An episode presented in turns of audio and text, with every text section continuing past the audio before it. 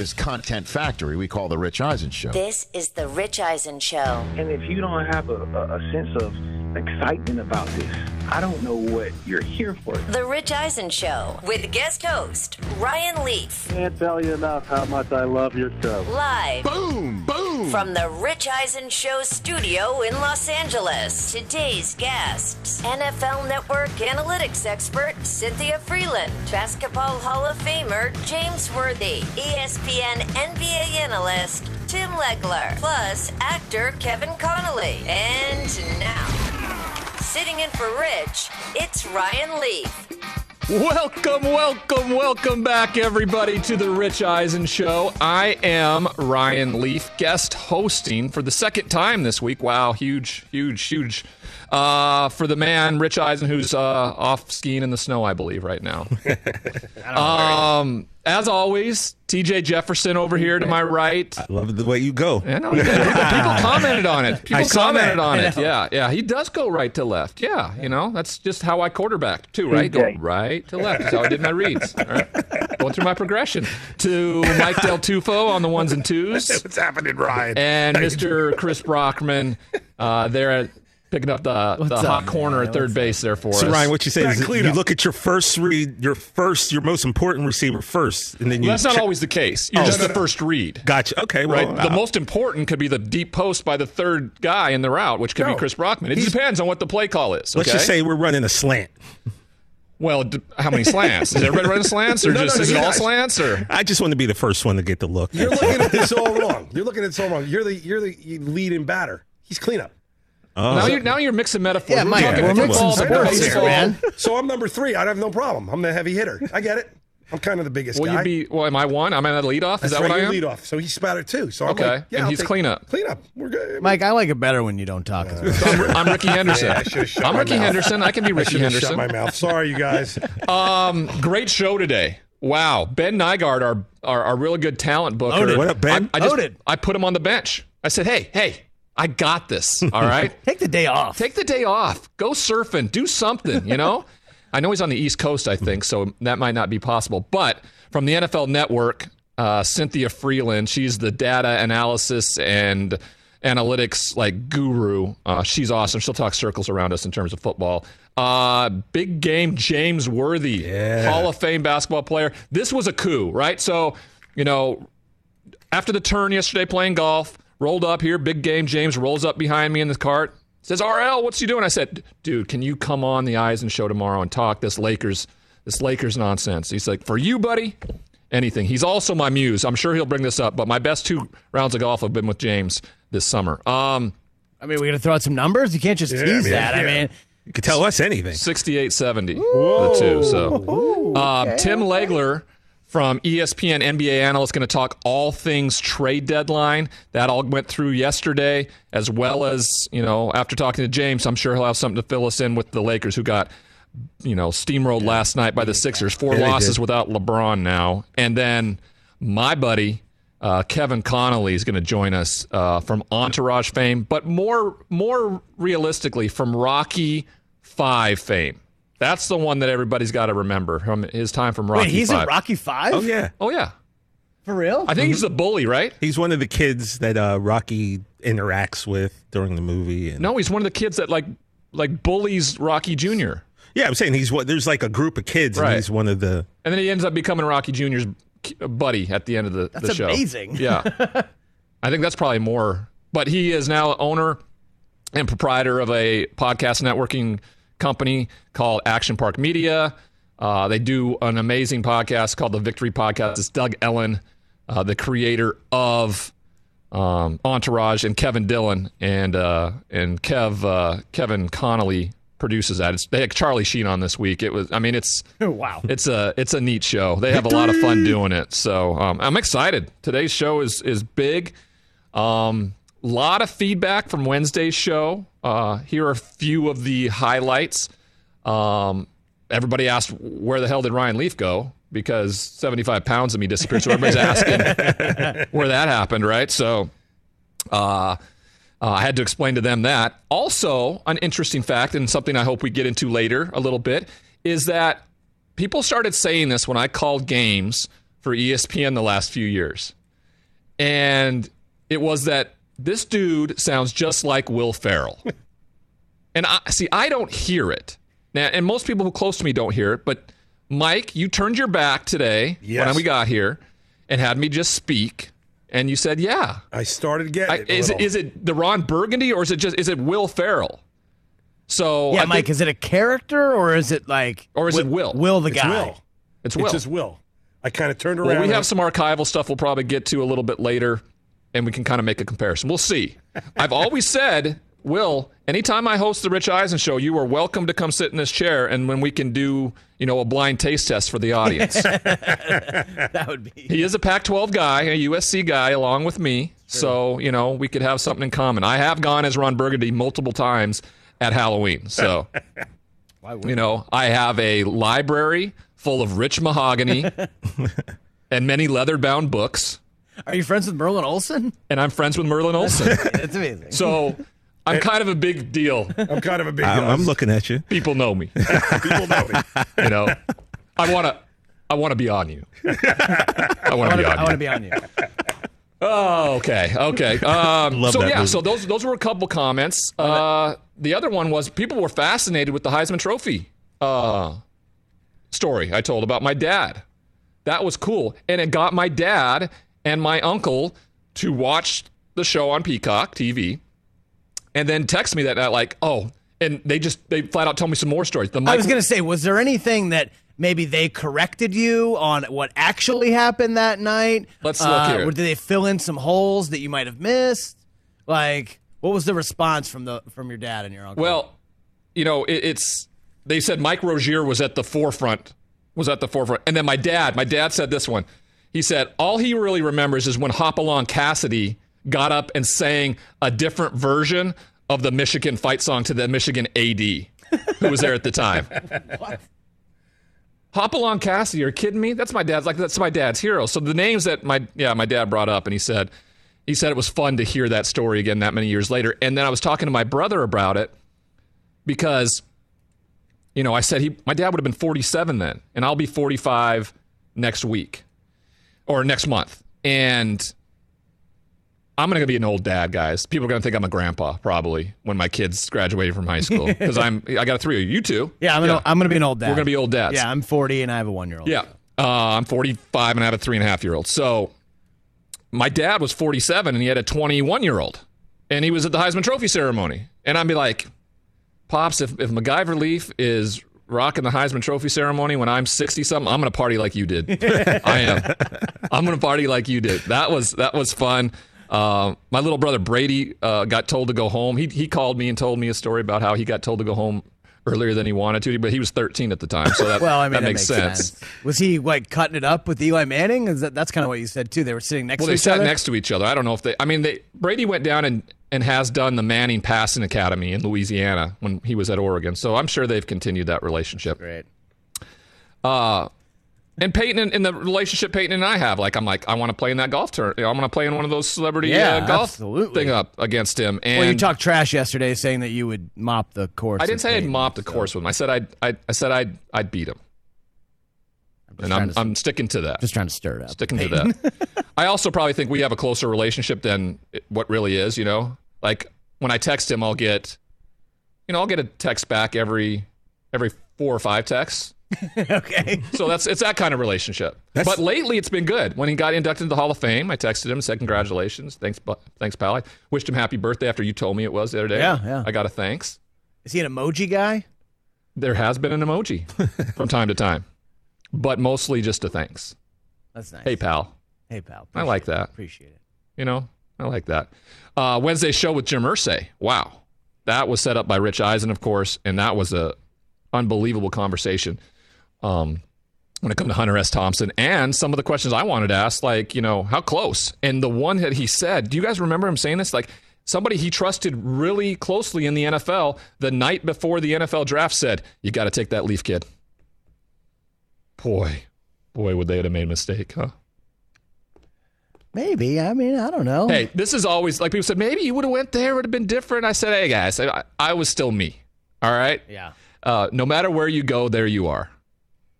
Exactly. And my brother said the same thing on the phone last night. He's like, if I would have went somewhere, if I'd have went here, or or um, Anna said yesterday, like if I would have went to USC instead of Georgetown to play volleyball, you know, maybe things would have been different because it would have different coaches, different experiences. And I was like, yeah, but I was I was kind of the The common denominator. it was kind of the common denominator. If I would have led the league in interceptions like Peyton did his rookie year, I would have been a mess. You know, I was already a mess, but imagine being like have, having thrown the most interceptions ever in the in the league. You know, that would have during that year that would have been that would have been heartbreaking for me. I don't know how I would have handled that. Yeah, that. Peyton threw 28 his first season in Indy. And I then- threw 15, but I only threw two touchdowns. That is not a very good ratio. Who'd you throw him to? the touchdowns? Yeah, do you remember? Bryan Still in week one, Mikhael Ricks in week six or seven against Seattle. So I only won four games, people. I was four and 17 as a starter. Not great, but four more than most people have won in the NFL. I'm going Hey, to. four more than me. Um, I beat Doug Flutie. Oh, what was his name?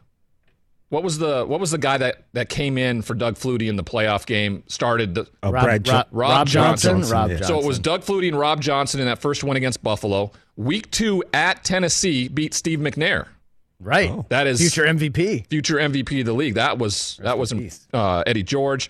Uh, a few weeks later, the Philadelphia Eagles and Rodney Peete Oh man. you- took down Rodney Peete. Speaking of USC, And then um, in year three, because year two was knocked out because of injury, in year three, Warren Moon and the Kansas City Chiefs came to town, and I put a whooping on the old man, the old Husky. put a whooping on Warren Moon. Yep. he was 48 at the time, probably, I'm thinking.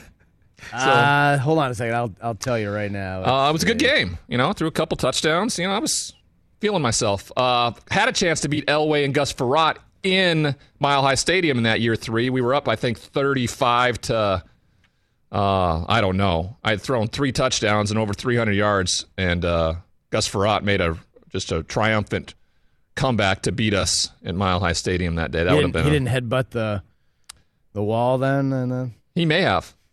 He may have. That was, might might have got them over the top. I don't know, but uh, it uh, it was. A, it's always fun to be on the show. Um, hey, we're glad to have you back, man. Yeah. well, you guys are. I, wait, I get here early. I'm like the. Fir- I'm the first one here today. Yeah, I'm like I sitting in the to- parking lot. I'm like, where's all my buddies? I want to talk sports. this this year of the pandemic has made me like five you know you know crave you. it's a longing. I mean, no one now. craves me. I crave Ryan. you. Thank I you, crave you too. Thank. Um, so last time I guest hosted the show before the whole pandemic, right? Uh, I brought a friend uh, over to to watch the show, Yeah. uh, Sully, Sully. and as Sully does, he I don't want to say gloms, but he he attaches himself. He's such a good person, and now all three of you Yeah, are like our buddies with yeah, him. yeah, you're Yeah. like you're like on your text threads, you're just hanging out and everything like that. Well, what Sully does for me every year, and it's so sweet, right? So every year I'll get an Amazon package in the mail. Now he is, of course, big time, and he's flying off to Puerto Vallarta this morning. I roller. Okay. High roller. Um, but he sends me this package every year right around April 1st. And I don't know if I've told this to the audience or you guys, but April 1st, 2012 is my sober date. So we're a week from yesterday. We'll and we don't count our chickens. You know, I know the next six days are gonna, you know, Yeah. you know, I got to do the next right thing and everything like. that. But he sends me this, and it's the coolest thing. And I brought it today, and it's it's really cool. It's uh my nine year sober chip. That is awesome. And what happens a lot of times when you when you get this thing, you observe it for the day and then you put it in a drawer, you know, and it collects dust and everything like that. What I do with them is I put them in my golf bag and they become my it becomes my ball mark. And Chris has seen this I've seen it. Yeah. from when we played together. So it's a reminder, and I see it every single day or every day I play golf. You know, probably every day. 18 times uh, around. You know, when I mark my ball, and uh, you know, I'm thankful for him and for a ton of people I did an interview with Jay Glazer a few years back, and he made a point to me or a comment to me about Ryan, there are a lot of people here because of you. And it it's hard I don't comprehend it that way because my answer simply back to him was is I'm here these last 9 years and I'm here because of a lot of people. All three of you in this room, Rich Eisen in particular, Don Bowie out there. Every opportunity I get to come back here and host this. I mean, there's a there's a pep in my step. When I get here, when I leave, I like to be busy in my sobriety. And the pandemic has been incredibly t- difficult. A lot of isolation. Um, you have to live in a lot of gratitude. And I think I took 2021 as a year to kind of take some of that control back. Um, no matter what, we control what we do with our day. When we wake up, we can decide whether or not to be happy or not. We can just smile in the mirror. I had somebody uh, tweet me uh, yesterday about my time on the show and said they really thought it was great. It was I was a natural. Smile more, and there's a point to that. Like, you know, when I smile, there's something about it. I look at myself in the screen here, and I think it I think it carries a message to those who are watching, and and I've had a radio producer tell me too, smile when you're telling things. People can hear it through the radio when your what your mood is if you smile when you're making commentary on the radio. So everybody listening on Westwood One uh, can tell I'm in a good mood as well, and I definitely am. So again, you know, wonderful, wonderful show ahead of us. Cynthia Frelund from the NFL Network, data analysis and uh, you know just guru, analytics guru. James Worthy, L.A. Lakers uh, team analyst and future Hall of Famer. Tim Legler from ESPN and Kevin Connolly from Entourage fame. You're listening to The Rich Eisen Show. I'm Ryan Leaf. We'll be right back. Hey, folks, it's time for the NFL draft, which means for me, I need a good night's sleep because if I don't have one, I'm just not myself. You know the deal. You know exactly how important it is to have quality sleep. It's a game changer for all of us. So, Sleep Number helps me. My sleep number setting is 60, my wife's setting is 70. We both get a great night's sleep because we could adjust the firmness of our mattress on each side. Improve your quality sleep because Sleep Number learns how you sleep thanks to their smart beds and provide personalized insights to help you sleep better. JD Power ranks Sleep Number number 1 in customer satisfaction with mattresses purchased in store. And now save 40% on the Sleep Number limited edition smart bed for a limited time. For JD Power 2023 award information, visit jdpower.com/awards. Only at a Sleep Number store or sleepnumber.com.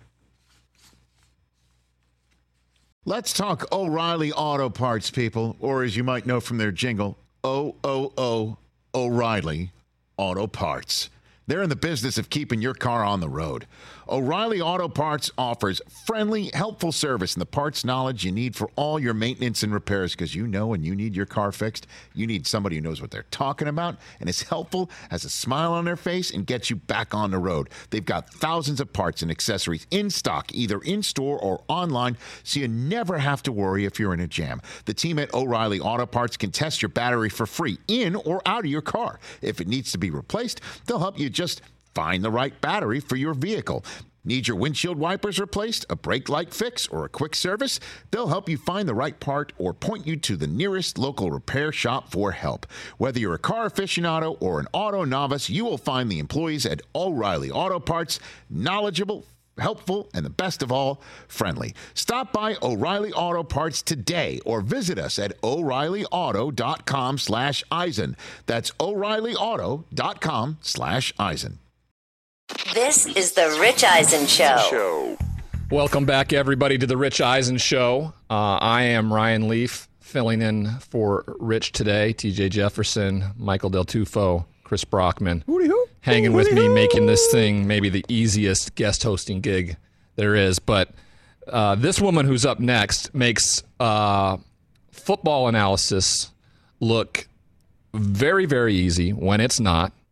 The data side of everything. Uh, her name is Cynthia Frelund. She is from the NFL Network, data and analytics expert for the NFL Network, as well as her own clubhouse numbers game, which I think is just dynamic. A lot of people check her out for that analysis. We like to welcome Cynthia this morning early on to talk a little NFL. Morning, Sin. Good morning. How are you? I'm doing well. How are you? I'm doing great. Brockman, I haven't seen you and talked to you in so long. Hey, what's happening? I love your cute baby. How you it's been? my favorite Oh, to watch. Thank you. I'm good. Thank you. Everybody loves Brockman's cute baby because it's kind of like a, the a baby on the planet. it's a, a baby version of Brockman. That's why, you know. That's what I've heard. That's what I've heard. You know, no he's Got more, hair. he's got more hair than I've got. I mean, come on. He's definitely yours. So, um, we've watched kind of this offseason play out. Of course, the discussion has been around Wilson and Watson. Where will they go? But really, uh, the true numbers uh, laid out with free agent quarterbacks that were kind of under the radar. How do you think free agency has played out in terms of the quarterback position so far this NFL offseason? So first, I don't think we're done. I think we're going to see some. I think Deshaun Watson lands in a different spot. I think we might see some other things just totally come out of left field. Some some interesting big names that I'm hearing are maybe on the move, or at least potentially being explored, being on the move that I haven't heard about until just about two weeks ago. So I don't think we're done yet, but I do think that it's been fun to see. I like where Cam landed. I think it's a great fit for the Patriots. Brockman, I know. I, I, well, we can talk. And then I, I really like where Ryan Fitzpatrick is. I think that's going to be interesting too. I think Washington's the team to beat in that division. And right now, I know that Dallas is like kind of, according to some people, listed as like you know the the team that's going to win the division. But I think it's Dallas. I think it's uh, Washington's to lose. you know, you you referenced her there early on some big moves. I mean, could you kind of give us maybe a little bit of a hint of what what you're hearing possibly? You know, you saw a lot of people restructuring their contracts in order to accommodate the lowered salary cap. And that's interesting because you kind of need to do that for many teams because we all know like cap dynamics are like pretty much like a, this weird like black box of, you know, a lot of different things that no one understands. Like what's harder to understand, how the NFL cap works or what an NFT is. So those two things are kind of on par for me right now. But ultimately, you know, you you haven't seen some guys restructure that you thought would. You know, I just anywhere that a big name guy that's not Patrick Mahomes or you know anyone that's you know because he just did his deal last year, but anyone that's a big name that hasn't restructured, I'm just a little like, hmm, what, what are we what are we looking at here? That's that's kind of my that's my that's what I've been hearing at least. What do you think about the Tyreek Hill uh, comments about how he he hey I signed a contract and and isn't willing during a salary cap strapped year to accommodate the Chiefs who who have really stood by him. Is that was that was that interesting to hear happen, or are more players apt to do that when these restructuring asks are made? in all honesty, I think that shows a reflection of Tyreek's need to have representation that can help him, him understand how things work a little better because the cap will go up next season. So allowing some flexibility this season kind of gives you a better opportunity to, you know, you can restructure in a lot of different ways. You can reflect a greater increase next season, for example.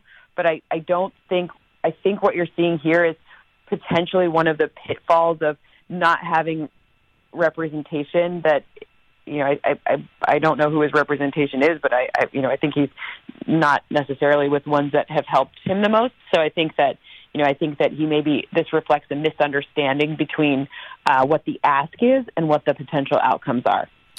We're talking to Cynthia, Cynthia Frelund from the NFL Network analytics expert, Numbers Game on Clubhouse as the host there as well.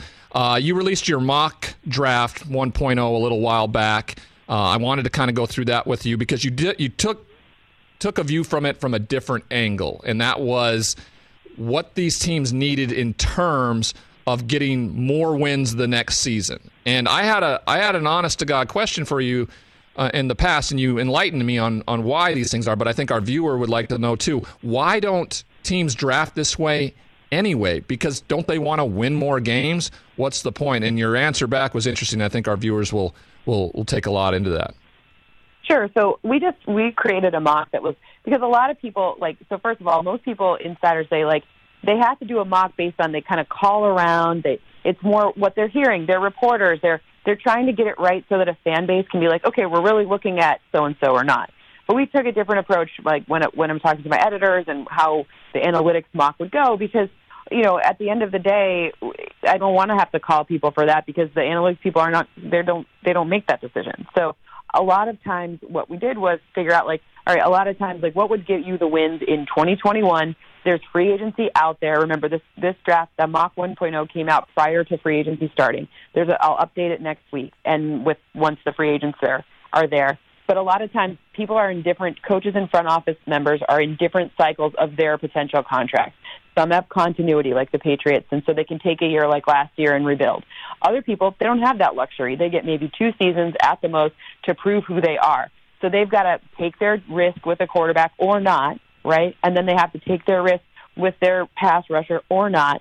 And it's kind of dealing with the legacy contracts of what was left to them before, the mess they're in now. I mean, the Lions are going to be terrible, and they're not making great decisions left and right, but they have a little bit more rope because it's not necessarily that they're asked to win in 2021. Though I would argue that you probably want to try to select for more wins than you think because it's very hard to build a culture and rebuild a culture of like keep losing, keep losing, keep losing.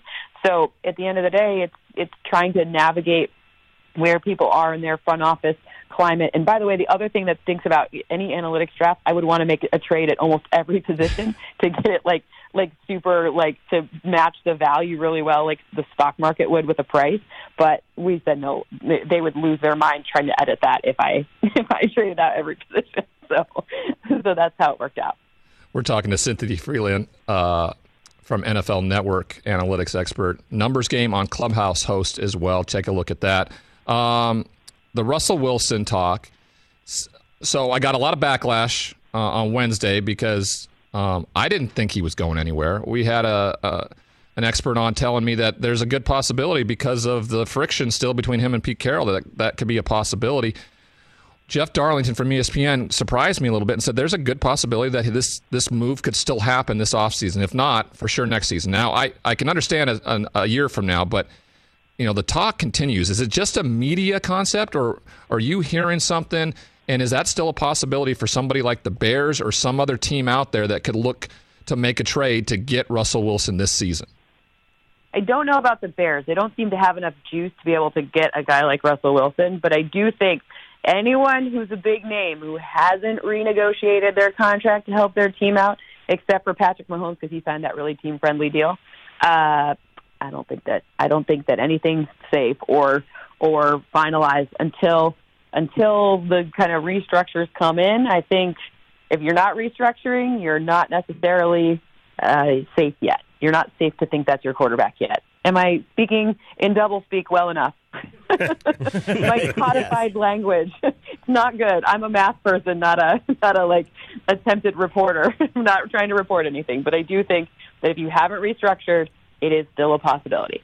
All right, so give us uh, give us Bills fan or uh, Bears fans out there some hope with Andy Dalton. How do you how did you like that move from Dallas as a free agent to be QB one now in Chicago? Certainly not sexy, and I, it, their Twitter account can say he's QB one, but I don't know if I be- believe it at all. I mean, we've seen their Twitter account say it before. Also, I think everyone most people know, like the people who run the social in teams, they're not that, like sitting with the GM. Like I don't think Ryan Pace called up the Twitter person like, "Hey, 23 year old that runs our Twitter account, please post This. so, um, you know, it it is what it is. I think we'll still see some things move around. I don't think the Bears are done yet by any stretch of the imagination, and I think they got to take a swing because. I don't think they have a lot of rope left there. I mean, Ryan Pace made some interesting trades. The Trubisky one didn't work out, obviously, and so I, I think they're on the chopping block. So I, I think when people are on the chopping block, they have to take bigger swings. We're listening to Cynthia Cynthia Frelund from the NFL Network. Um, you gave Brock Shady here, um, Chris Brockman, a little little high five with the uh, Cam Newton signing. You liked that. Tell us why you liked that. I was I was surprised by it. I thought he looked a sham of himself uh, or a shell of himself late in the year. Uh, to see him come back, uh, that surprised me a little bit. Why why was that a good signing for you? Well, first of all, it's the the return on investment. So, number one, before COVID hit, he was looking great. I mean, people were like, like there were. Com- I mean, look, Patriots fans can be hilarious, and they were like, "He's going to be the MVP." Like after week two, Yeah, I wanted I wanted to give him a hundred million dollar contract Yep, after yep. three weeks. After the Seahawks game, for sure, right? For sure. Yeah. I loved that. That was so fun. I love a good overreaction. But he, so I don't think he's done yet. They also reinforced their O line. Sure, they lost Joe Thuney to the Chiefs, but okay, they they reinforced most of their O line. They got two tight ends, one in line, one outside. And you can interchange those two. That's great. They're kind of reloading in a lot of different ways. They're setting it up for a more mobile and to take advantage of the mo- mobility of Cam Newton, but also they're leaving themselves open. They his contract was peanuts. It wasn't very big at all. So they're able to take what they've left over, got left over from that, and they can do a lot of different things. They have tons of flexibility, and that's really what you want to do. Your backup plan. It's just like everything else. Like if Cam Newton is your potential backup plan, like you could bring in, you could bring in one of these rookies and train said rookie. You could there. You have so much flexibility, and by the way, you got so much better in free agency just all around.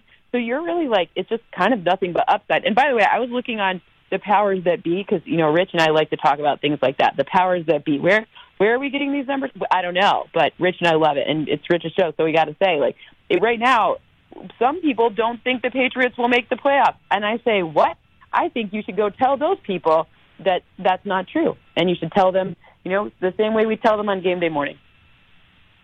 Well, that would be um, an interesting AFC East if the Patriots are back in the mix this year. I just when They I are. when I saw the contract and at first when it was announced, like all headlines, you know, fourteen million dollars, I was like, ah, it's a lot of money for for a guy that that looked like he was really struggling down the stretch. But we'll see. They can make a lot of moves. What they do have to do, and, and I, I, I would expect you would agree with me, is that this draft is incredibly important because of how they've missed the last few years in the April draft uh, uh, with players like N'Keal Harry and the two tight ends they drafted a year ago because they had to go out and get two tight ends in free agency this year.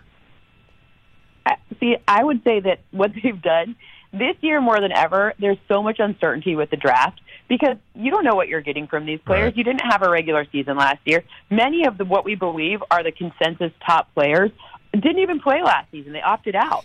So, and which may or may not be smart. We we have no idea. There's no data to support that.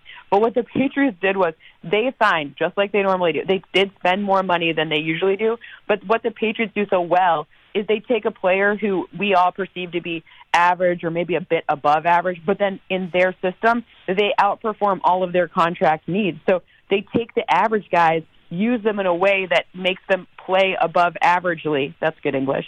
And then ultimately win because they're just surprising us with people we didn't even think about. So they kind of made it so that the draft is less important for them. It's all upside at this point. And they're not picking high enough to like really take a big swing and a miss because unless you're picking in like the top 5 or you're going to trade up to the top 5, we have no idea this season. It's going to be trickier than ever. And and we don't know many seasons. There's no surefire thing like we can pretend that we think that Trevor Lawrence is the best thing ever, but until he starts playing and gets in the system and understands and learn, like who knows, right? Until it happens, it happens, and if, and there's no such thing as a sure thing. So I think what they've done is really smart. They've minimized all of the downside of the draft and turned it into all upside. And I'm not a Patriots fan. I'm not not a Patriots fan, but I'm a really big fan of their strategy this offseason. Well, that's good. Good to hear for Patriots fans out there. I got a couple questions left uh, for Cynthia Frelund here from the NFL Network before we get you out of here. One, TJ here is a diehard Cowboys fan. Uh, there has to be some analytics around, you know, major injuries and coming back. They just gave him a back, you know, the Cowboys gave him a back-breaking contract, 160 million dollars. What are the analytics around Dak Prescott coming back and being effective for this team? Tell me something good, Cynthia. You know, I didn't know I was going to be able to talk about joints today, but I love it. Dak Prescott has one of those bodies. Like, you know, look, um, there's a lot of you can you can aggregate injury data, but we all know that like if I get injured and if you, I'm like five foot six, like, and and I don't weigh as much as you. So if I get injured and you get injured, we're going to have different recovery rates, opportunities. If someone 300 pound hits me, that's going to feel different than if they hit you, et cetera.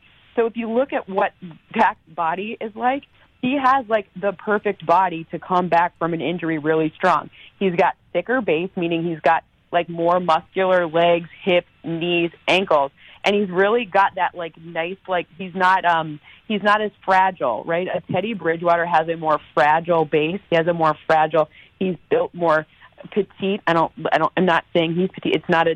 There's nothing. I'm not using that in the pejorative. He has thinner joints. Dak Prescott has thicker joints. I know because actually one of my best analytics people in like the entire world works for the Cowboys. And one of the reasons, remember, we all didn't think Dak was going to be this monster getting this contract when he was coming out of college. My guy told me this guy has the best ankles, hips, hip, and knees we've seen. He's in great shape to be able to, you know, sustain to sustain some hits, even though we have a good O line. You know, like it's it's this is a guy who can keep on getting hit and, and is more durable. So that's a really strong indicator for success in coming back from injury. It doesn't mean it's perfect. It doesn't mean it's right. It just means he has a higher probability of success than other people because of his build, and you know that just gives him a better. He'll have to do the work, and obviously his rehab, and uh, we all assume he's going to do that, right? But just his natural God given God given body structure gives him an advantage. There you go, Cowboys fan. TJ, you feel feel good about that? I didn't expect to be talking about Dak's joints today, but hey, I'm, I'm here. I'm here. You watch him. You you watch him in the yeah. You watch him in pregame doing that little hip turn. Yeah, the hip little, thing. yeah. You know. Well, I mean, Yeah. Cynthia, that dance, Cynthia's you know? put me at ease a little bit. I, I'll say that. Well, let's go. Let's go. Let's go down south a little bit further. Uh, New Orleans. Uh, you know, does the analytics bear out for Taysom Hill as the guy, or uh, or maybe a rejuvenated uh, Jameis Winston? Where's it? Where's it looking there for the Saints quarterback position? So luckily it's Sean Payton who figures it out. Do I think like if I were talking about fantasy football, do I want to talk? I don't want to touch anyone on this team, or maybe even like many of their. Pa- I don't know who how to to navigate this one yet. I do think Sean Payton will cook something up that we will all find very interesting. Probably not necessarily like the one quarterback Taysom Hill situation, not necessarily the Jameis Winston situation, because we saw we know who Jameis is. He's he's shown us he's he's got pluses and he's got minuses. And what Sean Payton and coaches like Sean Payton can do are create opportunities for those pluses to be accentuated and the minuses to be sort of, you know, cushioned. And it doesn't mean it's perfect. It doesn't mean it's right. I don't know exactly how it's all going to net out there. This could be a, a trickier year to be a Saints fan just in general, but you always knew it would be after Drew Brees. There's always going to be like some sort of difference and drop off, but I think it's going to look, it's going to be interesting and fun to watch. I don't know how effective it'll be in that division when you've got a lot of I mean, you've got Tom Brady in that division and you know, maybe Carolina will do something interesting. You know, we don't know who Carolina's quarterback's going to be. So they could come out and surprise us, but I I'll, I'll be interested to see how it goes, but I think in that division, I think it could be less of a less of a sure thing for the Saints to make the playoffs. All righty, Cynthia Frelund from NFL Network, uh, analytics expert. Tell us a little bit about your new clubhouse show, how people can view, how people can be a part of it, and uh, talk to us a little bit about it. So every Thursday, 10 a.m. Uh, on the west and 1 p.m. on the east, and basically, like I'm trying to talk about, like we'll we'll talk about football because that's my home, but I also talk about all the numbers that you need to know and you can use for the week. So next week we'll get into some masters, and so maybe my friend Ryan Leaf will come on and talk to me about who he likes in golf and can and relate it to numbers. We did a bunch of tournament numbers and free agency kind of fallout this past week. Some great different guests from different sports, just because I've got all these numbers and they're flying around, and you know somebody should make good use of them if I can't. Well, good. I will. Uh, I'll definitely pay attention to that if you're going to get into the Masters talk. I have talked to uh, Rich Eisen about this. Chris Brockman and I going down as analysts at Augusta every year to be uh, on site. It's the perfect You know, I think it's a perfect fit. So uh, I appreciate I mean, your. who I, I appreciate. love that, yeah. you know, like we could even we could like I feel like you could set up at a hole and like you could you know interview like some of the people that walk by. You could just like ask them random questions because I know that Chris Brockman's super funny and people like super kind of unexpected things like come out of his mouth. So that would be great. I'd get it. I'd get his. I get his better half to give me uh, to write me some Oh, roasts, and that's what I would fun. do. Yes. Yeah, yeah. All right, everybody. Cynthia Frelund. show with her last year. Favorite, favorite. Uh, Cynthia Frelund, everybody from the NFL Network. Thanks again, Cyn. Anytime. Take care, Cindy. She's great. She, uh, I've had her on my show a couple times, and she just talks circles around everybody when it comes to football. Now, some of us are naturalists. You know, I think I'm speaking Big Lebowski terms here. I- I'm a naturalist. I don't know what that means. I'm not huge into the science, data analytics side of things. I kind of go with the field. I, I think you're similar that way, aren't you, Brockman? Feel. It's all about gut. It's all about gut, right? Tiger's not winning the Masters next week, right? Gut reaction. He's not playing. He's Okay. not. He's not even think he's playing. No. he'll be watching. Uh, we're going to head to commercial in a minute, but if you can give us a call at 844 204 Rich, let's talk everything NFL. Let's talk anything life. Let's just let's have a conversation today. Thanks to Rich Eisen. You're listening to The Rich Eisen Show. I'm Ryan Leaf. We'll be right back. Let's talk game time. Boy, do we love using game time tickets at the Rich Eisen show. And every single time I've been watching the basketball playoffs on TV, I've been wondering what it would be like to be at these games. And when you choose your tickets on game time, you can see the view from your seat where the court is, where you are in relation to it, and then the all in prices. That's my favorite feature. The all in prices makes sure that you see the lowest price guarantee and also know exactly how much everything costs all in before you purchase. So all the guesswork is removed when you buy playoff tickets with Game Time. Download the Game Time app, create an account, and use my code RICH for $20 off your first purchase. Terms apply. Visit gametime.co for restrictions. Again, create an account, redeem my code RICH for $20 off your first purchase. Download Game Time today. Last minute tickets, lowest price guaranteed. Check out our new NBA show, Beyond the Arc, part of the CBS Sports Podcast Network, where you can find me, John Gonzalez, NBA insider Bill Reiter, and Ashley Nicole Moss five days a week talking all things NBA. Whether you're looking for insightful discussions, upbeat commentary, breaking news, interviews, or coverage of all the biggest stories in the NBA, our new show is the place to be five days a week. Download and follow Beyond the Arc on Apple Podcasts, Spotify, and wherever you get your favorite podcasts.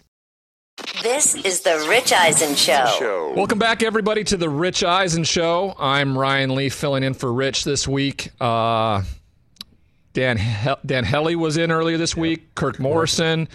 Uh, how's it gone so far, guys? How you how are we all doing? T.J. Jefferson here, Michael Del Tufo, Chris Brockman. Yeah, it's Great been a, week, man. It's been a great week. Yeah, It's like substitute teacher. You know what I mean? And it's also kind of what you pointed touched on earlier. Like I tell these guys all the time, it, it's hard to say in the morning that we're going to work. Yeah. We're just. Yeah. I feel like we're going to a building and we sit and we chop it up with our friends for a few hours. But I, I, I'm hesitant to ever call this work. I was up at 5:30 this morning, boys, and I was like laying there in bed, going, "All right, I don't, I know I don't have to be there for two and a half hours, probably. Um, what should I do?" So I went for a little hike, listened to morning? some music, listened to some music wow. in the dark. Uh, Florence and the Machine, for whatever Oh, reason, right ooh. now is just ruminating through Okay. me right now. Okay. Ship to wreck, you know, shake it out. I was, I was, Look at you. I got love me some Florence this morning. Jeez. Uh, Saw her in concert in like 2011. yeah, maybe I don't know. I just, No, I mean I, I saw her on, New Year's. It was the New Year's Eve. I got a good New Year's. Eve story. So we're in Vegas, 1999. I mean, a Vegas New Year's Eve story. Oh boy, 98. can never go wrong. 98 go. to 99, right? So it's uh it wasn't Y2K, it was the year before. And we're in Vegas with the MGM Grand. My little brother's with me. Jeffrey is a 19 year old at college at San Diego State at the time, so he's loving this. So we're at I forget what the name of the, the club was at the MGM Grand, but Prince is performing the night, of course, like, you know, party like it's 1999, right? so that's that was the big thing. Well, the the group uh, from NSYNC shows up. Like NSYNC shows up. My brother goes and hangs with Justin and the whole the whole crew, and I don't see my brother again. The 19 year old the whole night. it's doing like thing. it's like 10 in the morning, the next morning, and he comes rolling in, and he looks at me like dead serious. Looks at me, and goes, "I think I'm in the band." He has a lot of those stories. He used to frost his tips of his hair. He looked very much like Mark McGrath. And, Mark McGrath. and oh my god. I don't know how many Vegas trips when I was in the league that that he hooked up with women who thought he was Mark McGrath, and he never corrected them. never. I'm kind of putting him on blast here, but Kind of. I mean, this is great. I think the beneficiary of my football celebrity Is your brother? Everybody been- but was you. my brother. and your dad. Well, apparently my dad too. dad. But he didn't look like anybody. He didn't t- hook up with any other women. But I think Jeff was really like the beneficiary of the Wait, celebrity is of that your brother who played at Oregon? Yeah, no. This is the middle one. This is the one that played basketball at San Diego State and who's, Oh, okay. who's, who's an actor. Oh, okay. He lives here in L.A. now, and You have a brother brother's an actor? I did not know this. yeah, he's the middle one. He kind of gets uh, What's he been in? Anything we've seen? Pirates of the Caribbean. He was, you know, dirty pirate. Okay. Um, he's been killed every which way you can imagine on all the CSIs. All right. He actually, in rehearsal, got his nose broken by Gary Sinise one time in the CSI New York. Wow. Wow. CSI Miami got shot right between the eyes. Caruso did it? Nope. Um, it was later on. It was the I, I can't remember the, the the kind of shorter blonde girl who was in the West Wing for a while too. Maria. Can't, can't, uh, can't remember her name, but she shot him right in the forehead. Um, So awesome. he did a movie with William Dafoe down in Oh, down nice. in Louisiana. Whoa. They they took over Angola prison and like filmed scenes in there. My brother had to do a. Uh, and he does a bunch of comedy stuff too. I mean, he's he's whenever I need to laugh, I just I call him up. He makes me laugh. People people um, do not believe I'm the funny one in the family because of him, but I tell people all the time that like I'm I'm the funny one in our family. all right, he just he does it for a living, you know. So that's just that's just how he is. But uh, but we had a lot of fun. I mean, he was a young kid, right? I mean, he wasn't even 21 yet, and we were we were running roughshot the Leaf Boys. He was at San Diego State playing basketball. I was a San Diego Charger. Um, Wow. Yeah. I he- utilized him too, though. Don't get me wrong. Like, I mean, he had like contacts from you know, you know, young co-eds at San Diego State that I Sure. got to spend some time with. I was gonna say, did he go to San Diego State because you were in San Diego, or no, is that he just, how it worked he out? always wanted to go there, uh, and uh, I, I I was able to kind of grease the skids a little bit when I signed. I guess I guess is the is the the terminology. Um, and then he went and lived in uh, Ocean Beach uh, and Oh. Pacific Beach Amazing. the entirety of his Amazing. time there. One of I the mean, what best a what a great college experience. yeah. Now there's there's different kind of college experiences, right? You go to San Diego State and you live on the beach and do stuff like, or you go to Pullman where I did, Washington State. Everybody, shout shout out, shout out Yeah, here. yeah. shout out Washington My State. Bane, Washington State, uh, mask to keep everybody safe and healthy. Um, where it's just a town, like small town, like the town wouldn't exist unless the college was there. So there's just different kind of college experiences. That that was his, and uh, uh, you know, If you could do it all over again, would you have gone somewhere else? Like, who else was in the the recruiting hop for you? So I visited Miami. I told you I've told you that story, right? Where where like I'm on my recruiting trip to Miami and I I get into the the limo that takes us to the Dan Marino's Bar and Grill and who's sitting in there? Uh, this very large Polynesian guy. His name's Dwayne. I don't know if I've heard this. No, we haven't heard this. Go. Yeah. So Dwayne Johnson is is Oh. is we're going to talk about this in the next hour Oh, after we oh. have a couple guests. But this is a good story. All Johnson. right. It's my recruiting trip to Miami. I'm this corn-fed country boy from Montana wearing cutoff jeans and a flannel, and I'm in South Beach being recruited by Dennis Erickson and the national champion Miami Hurricanes. So uh, this is a bit of a tease. It- it- we need to get into this later. Okay, this, yeah, is, this, this this is is a story Yeah, that we we, gotta hear need to hear. Are you like- going to pop up on an episode of Young Rock? That's all I want to know. Are you- Oh, I wonder if I wonder if I wonder if Dwayne remembers me. I doubt it. I mean, I didn't know who he was at the time, right? He was just this big backup defensive tackle, yeah, right? absolutely. So we're Oh, gonna we're gonna get into that in the second all right. hour. But when we come back, uh, we got Tim Leg or who we got? We got James Worthy next, right? Big game James Worthy, James. big yeah, game. big game. James is next. Uh, you know, got him to come on the show yesterday while playing a little golf. How about that? Yeah, he's a he's a fun one. He's going to fill us in a lot with what's going on with the Lakers. Four losses since LeBron left, AD's absence. Is this a team that continues to fall in the rankings? And where do you know? Because right now everybody's talking about. I heard Kirk Morrison yesterday talking about how he believes you know it's the Nets and the Lakers, right? Yeah. Well, the Lakers are are an afterthought right now in my mind. I mean, it, it would be great to see that, but right now they're an afterthought. So I'm going to ask Big Game James about that when we come back. Also, Tim Legler in, in hour two, and then in hour three, hour three, Kevin Connolly from Entourage fame. You're listening to the Rich Eisen Show. I'm Ryan Leaf. We'll be right back.